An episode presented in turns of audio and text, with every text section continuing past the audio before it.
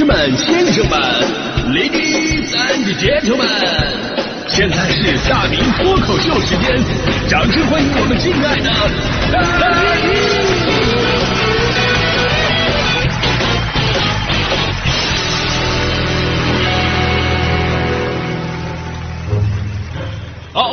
到今天的大明脱口秀，我是大明啊。正所谓呢，千云弄巧，飞行传恨，银汉迢迢暗度，金风玉露一相逢，便胜却人间无数。呃，在今天这样一个充满着浪漫色彩的中国传统节日当中呢，咱们首先祝天下有情人终成眷属啊。当然，单身的朋友们啊也不要紧啊，不要紧，只要你有足够的魅力，那么机会无处不在。我记得还是在去年七夕节的时候，当时我一个人在那个公园里边遛弯儿。可能是因为我的气质过于出众啊，因为呃以前不说某个男明星是行走的荷尔蒙吗？我就是行走的胆固醇啊，然后就吸引了一位美女过来跟我搭讪啊，问我有没有时间。我说这年头真的是，说实话机会太多了。当时我看那个女生长得还可以，我就勉为其难的说 啊，时间还是有的啊。然后呢，女生特别开心跟我说，呃，那大太好了，呃，大叔您您能不能跟我男朋友，你帮我们俩拍个照？就是记得给我们俩开美颜啊。所以这事告诉我们道理啊，虽然今天是七夕，但是呢，也请那些成双成对的人儿们，咱们都轻点作啊，照顾一下身边的单身狗们。单身狗其实是很可怜的，他们不一定一直都是单身，只是经历了人间沧桑，最后孤寡一人而已。他们也曾为爱痴狂。咱们今天说的话题是约会圣地。其实多少人在年轻的时候为了约会，那真的是绞尽脑汁啊，选择好好一好多地方，就是希望能够给给对方留下一个好的印象。当年我跟我喜欢的女孩约会，我那都是得提前一天去踩点去。女生喜欢文艺嘛，我就得先考察一圈。我约在了一家比较小众的电影院，然后在电影院下面呢是个咖啡厅。我先去试喝了一下咖啡，试吃了一块蛋糕，看了一下这个咖啡店里边所有的海报，我研究了一下每个海报的来历，确保跟女孩在一起聊天的时候能够显得我足够文艺。啊，还顺便考察了一下周围的餐饮设施。啊，在心仪的一家餐厅，我吃了顿饭，试吃了这儿的几道招牌菜，然后确定了第二天晚上我要点的菜谱。再看一下周围的交通情况，策划怎么送她回家，坐公交怎么坐，打车在哪个地方好打到。最后看还看了一下附近的那个便利店里边有没有他喜欢的那个饮料，把一切做到完美，然后一切都安排妥当了。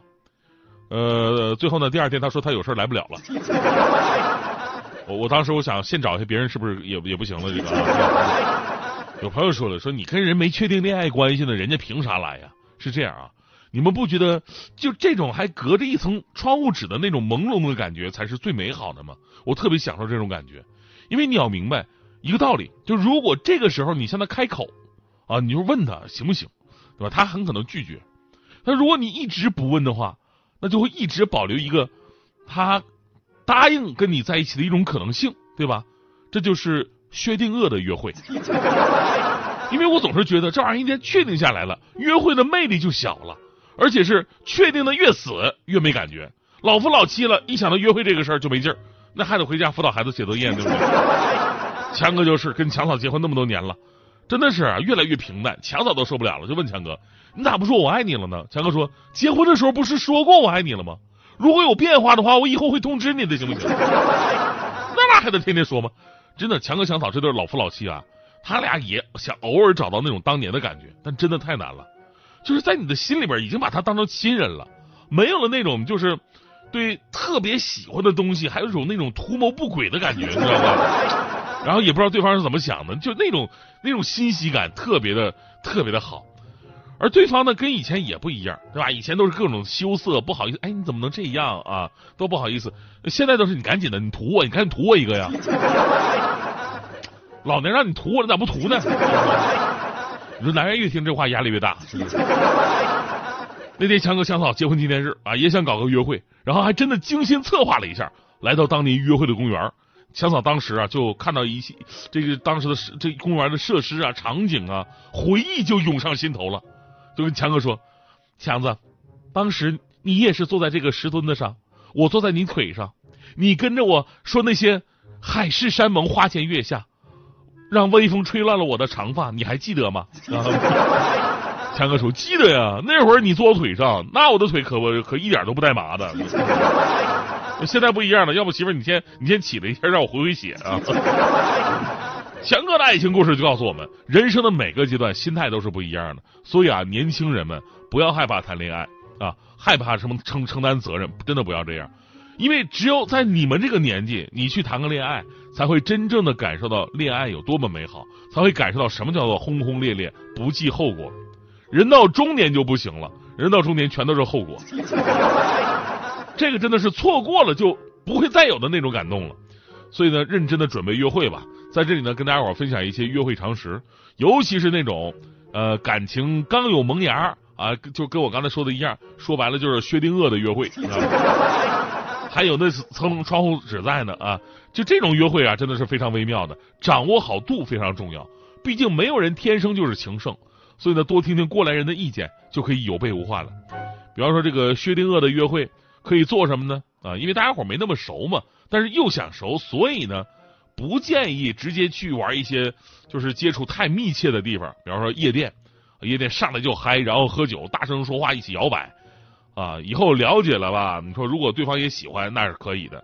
但情窦初开的时候，你上来就整这么猛吧，容易暴露本性，是吧？这时候旁边有一个美女过来跟你聊聊天什么的，留个电话、微信什么，你说你怎么办？还有，你知道女生为什么总是喜欢去西餐店约会吗？不光是西餐店环境浪漫，还因为吃西餐是最不容易出汗的。你要吃火锅的话呢，女孩一顿饭得补八次妆。同样的道理，就这个时候呢，其实不要给女孩太多的压力，去的地方呢也不要让他们特别的麻烦，让他们感觉到舒适、被照顾，这是最重要的。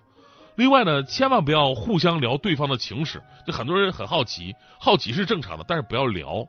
啊，虽然因为大家可能都不是什么省油的灯啊，那 上来就问对方私密的事儿，最后很有可能聊着聊着就做成兄弟了，你知道吗？男生呢一定要注意啊，男生一定要注意，女生都是喜欢那种有幽默感的男生啊，是是是性格幽默啊，不是长得幽默啊，性格幽默非常重要。比方说你来晚了，你说一万遍，哎呀路上堵，地铁没上去啊，你说一万遍这种理由，你都不如不如直接跟他说一句。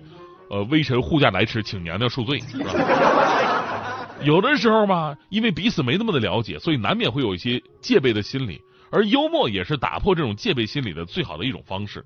比方说晚上啊，你想带她去公园里边转一转，女生有点犹豫害怕啊，这时候你就说了，你不用怕，你要是怕别人吧，这里有我；你要是怕我的话呢，这里还有别人。